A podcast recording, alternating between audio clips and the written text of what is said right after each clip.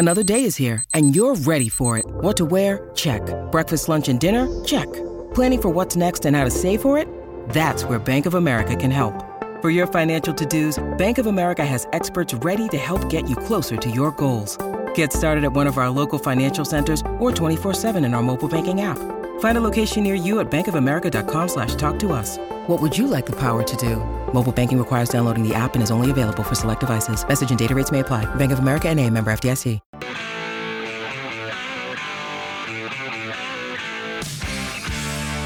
Hi, this is Darnell Nurse from your Edmonton Oilers, and you're listening to Inside Sports with Reed Wilkins on 630 CHED. All right, Buffalo Sabres are uh, going to snap a losing streak here tonight. Final minute of the third period. They're leading the Montreal Canadiens 7 2. Tage Thompson has scored his 13th of the season. Caufield and Monahan for Montreal starting in about an hour. It's the Rangers up against the Kings. The Oilers play tomorrow at the New York Islanders. It's on 6:30 CHED with the face-off show at 4. The puck will drop at 5:30. World Cup tomorrow. Canada, Belgium. It is at noon. First game for Canada at the World Cup since their only other appearance 1986. They played 3 matches then. They did not score a single goal. We'll see how they do against a uh, very good Belgium squad. Also, a pretty uh, cool event coming up at Century Mile on Thursday.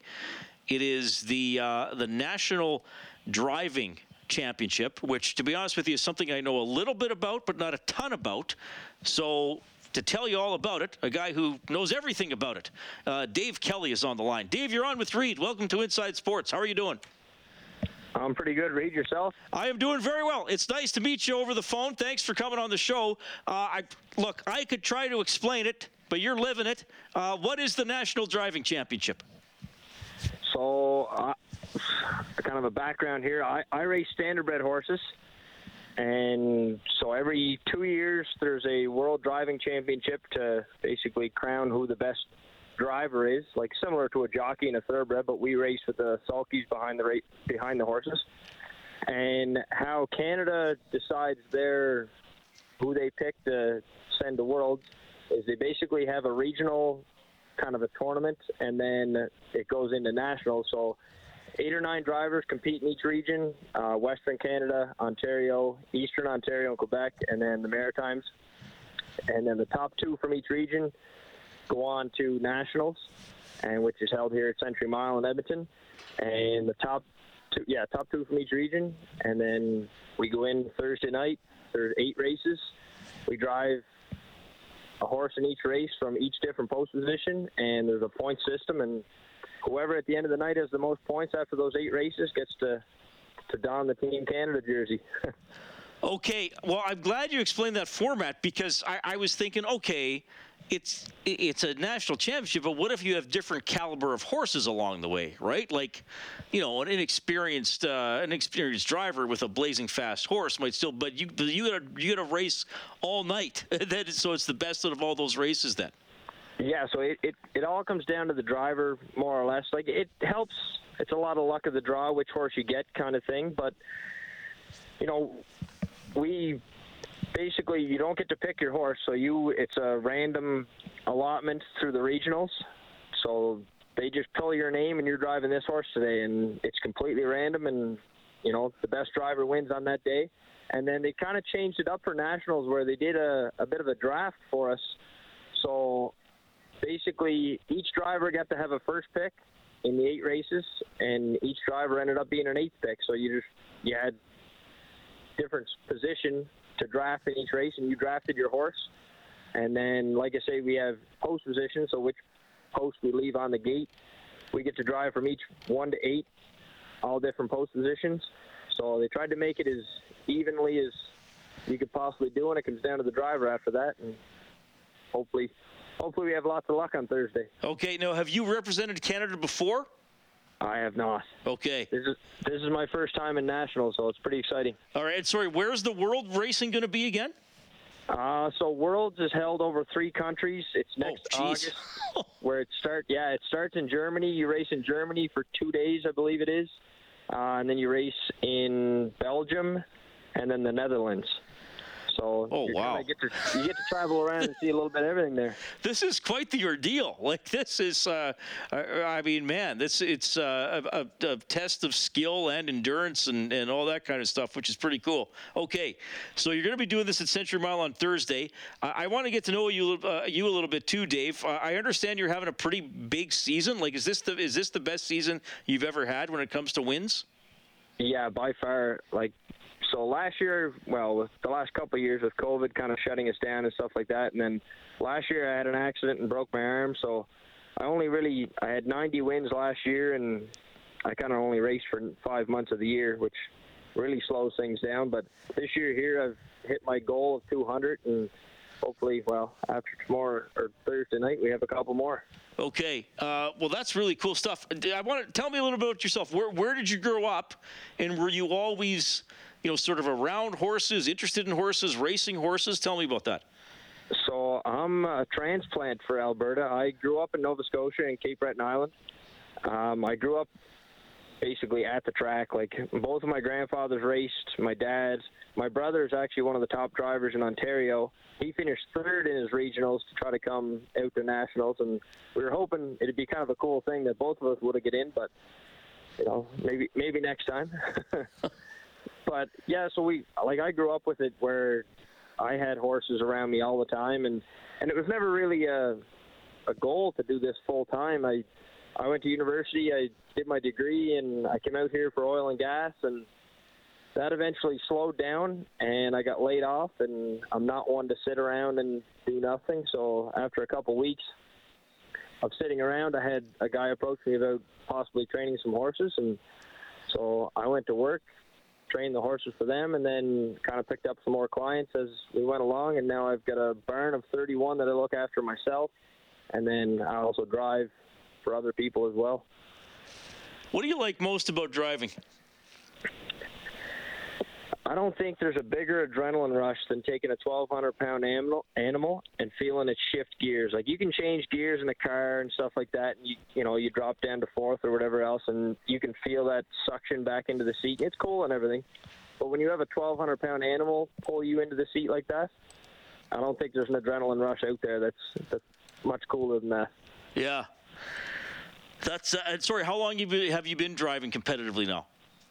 Um, I started in 2010, and I was just kind of part time because in Nova Scotia, like the money is not that great for racing, so it's more or less a hobby. Like it's like you having an ATV or a snowmobile or jet ski. You go out on the weekend, we'd race our horse instead of going to the lake or whatever else, right?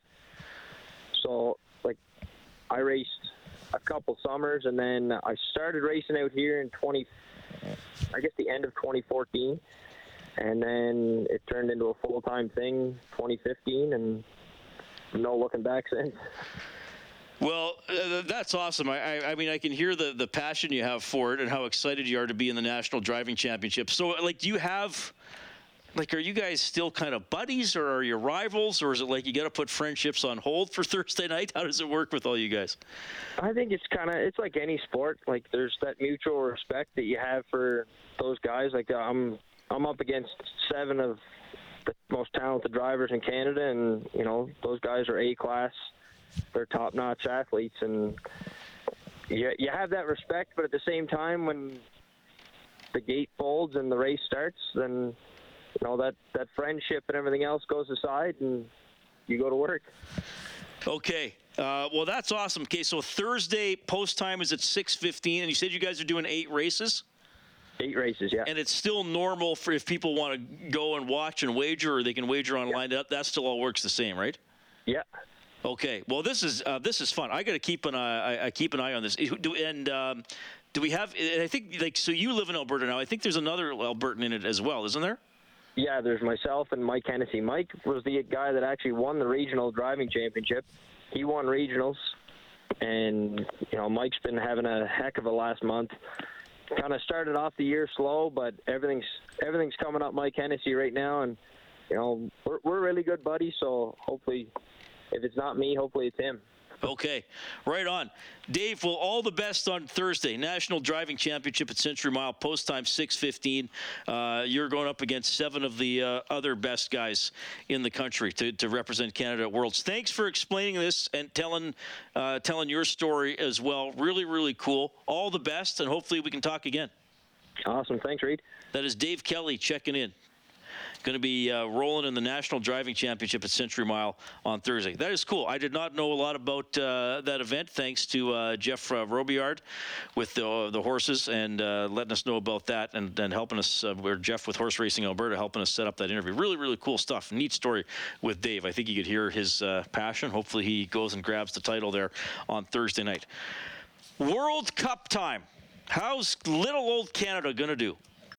When you need mealtime inspiration, it's worth shopping Kroger, where you'll find over 30,000 mouthwatering choices that excite your inner foodie. And no matter what tasty choice you make, you'll enjoy our everyday low prices, plus extra ways to save, like digital coupons worth over $600 each week. You can also save up to $1 off per gallon at the pump with fuel points. More savings and more inspiring flavors make shopping Kroger worth it every time. Kroger, fresh for everyone. Fuel restrictions apply.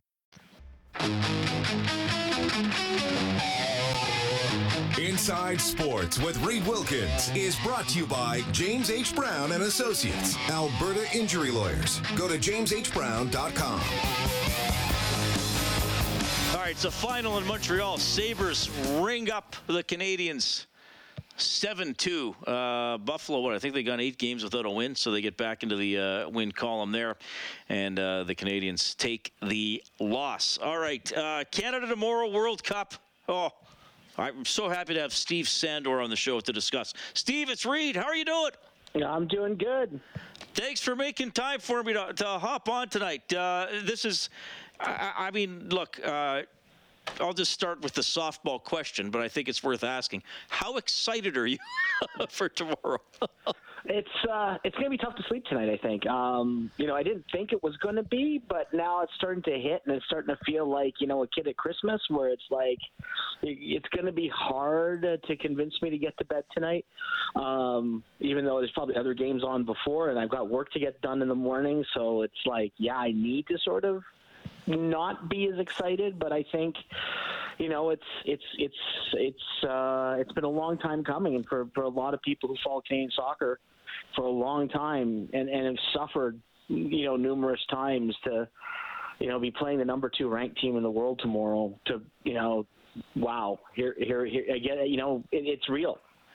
Well, and I'm quite. I mean, not to be. I'm not being argumentative, but I think even like you, you follow it closely. A lot of people. I mean, I got Van Diest on my show all the time, but even for casual sports fans in Canada, for the last 30 years, you say, well, what do you know about our men's soccer team? The answer would just be, well, not good enough. Disappointing, right? So I think you know a lot of people were disappointed, yeah. even if they weren't as invested at it. In your opinion, what got us over the hump here? Because we didn't squeak in. I mean, we finished first in CONCACAF. What changed in the last cycle or two? Well, you know, it, it, you know, it's it's actually you can't really say much has changed unless Canada starts getting there regularly. I mean, a lot of countries will get there or have a generation where you just happen to have two or three special players who happen to be born around the same time and who happen to be really good and then they can propel your country. And you know, we see this a lot in, in, in, soccer, where a country is good for four, eight years, and then they fade back and they go back. So we can't really say it's the program until it becomes a regular thing for Canada to qualify out of CONCACAF and qualify strongly as they did by winning the CONCACAF qualification group. Um, you know, I think there's a lot of pieces in place. I know our, our youth development system has gotten a lot better. Um, we have professional soccer in Canada. Um, we have Major League Soccer teams uh, in Vancouver, Toronto, and Montreal. We have the Canadian Premier League teams uh, here. Um, well, unfortunately, not in Edmonton anymore, but that's another thing. Um, but we have Canadian Premier League teams across the country where kids now see a pathway. And because of the success of some players, European teams are now opening their doors to Canadians and giving them the opportunities where it used to be so hard for a Canadian to latch on um, and really get seriously looked at by a by a big European club. And now, you know, it's just as amazing as it is that Canada's in the World Cup when you start saying, hey, we have, you know, players playing at Porto and at Bayern Munich and at Lille in the French league and playing in the Turkish league and playing in, in top leagues around the world that it's not just uh, you know it, it, it's, it's not like 1986 where it was a bunch of hardworking lunch pail guys a lot of them who played soccer part-time who somehow got to the world cup this is a team based on, you know, with high level professionals, with high expectations, and, and you know, one of the best coaches in the world, John Herdman. And I really believe that. I mean, he's a master motivator, and if you've ever been around John and understand how he uses philosophy, Viktor Frankl's philosophy, which is a big thing with him, um, bringing in other voices like he did in Edmonton last year during qualification. We brought Phil Jackson the, the basketball legendary basketball coach to talk to the team about not you know backing down from big occasions. Uh, there's a whole mix of things, but whether this is a flash in the pan for 22, 22 and 26, we'll have to see. You know, when it's 2030 and 2034 and Canada's still qualifying for World Cups, then we can say it's the program. Right now, we just enjoy it for what it is. Okay, yeah, good answer. Um, okay, tomorrow's game um, give people who are casual soccer viewers, or or maybe they're only going to watch the Canadian games at the World Cup and then the playoffs. Give me like a, a, position set, a player, a tactic, like something that you think the game might boil down to for somebody maybe who doesn't watch a lot. Well, I, I think uh, I think for, for anyone who's not a, a big fan of the game, Belgium is one of the top teams in the world, and the reason the reason they're uh, one of the favorite countries to win this World Cup is because of their attacking midfielder Kevin De Bruyne, who plays Manchester City, is one of the best, if not the best, at his position in the world, and he is going to be key to everything that the Belgians do. Whether what he does is going to depend a lot on a player named Stephen, or, uh, or sorry, Stephen Eustaquio, uh, who plays at Porto uh, from Leamington, Ontario, the tomato capital of Canada. Um, plays has played in Portugal for a long time, and uh, you know we can talk about Alphonso Davies and we can talk about his health and what have you, uh, but I talk about the matchup that I think to watch for in the middle of the park will be that matchup between De Bruyne and Eustaquio because I think that's going to be key. If they can slow De Bruyne down, I think that'll be key. And I think it's important. I think a lot of these European teams, unlike other World Cups, because this is a November, December World Cup, they're coming right out of their seasons. There isn't long training camps. There hasn't been like a long preparation time. They were playing league football last week. Um, you know, it's it's a crazy schedule, and some teams have, you know, hit the ground running, and some teams have kind of looked. Their players are tired, and yet they haven't played together very well, like Argentina said this morning. So I think you take the chance that Belgium might take a little while to get going. I think you jump on them early. I think you attack them early. I think you try to push something and you try to get get something early in the game, like Australia did against France. That didn't work so well because they couldn't hold that lead. But I think that's that's the way forward. But I think the Eustaquio De Bruyne matchup is going to be huge for Canada tomorrow. All right, you sound and, and I talked to somebody else today, and he said I, he, he predicted that Canada is going to earn a draw. Like you're, yet I sense the same thing for you. Like if you look at the ranks, and it's a mismatch. But I, I feel like you're saying like, hey, Canada, there's, there's, you're going to be watching this game into the 90th minute and and, and injury time. Well, I hope I hope that to be true because I mean if. Uh, um, I, I, I think that Canada has to go in with the attitude they've got nothing to lose now. Right. I mean, I mean, they're in a very very difficult group. They didn't get as, as as nice a draw as the United States or Mexico did coming out of their region. Um, they have two absolute world powers in their group. Um, two teams that would surprise no one if they were at the World Cup final on in the middle of December, which is Croatia and, and Belgium. So. Um, that's that's a tough ask.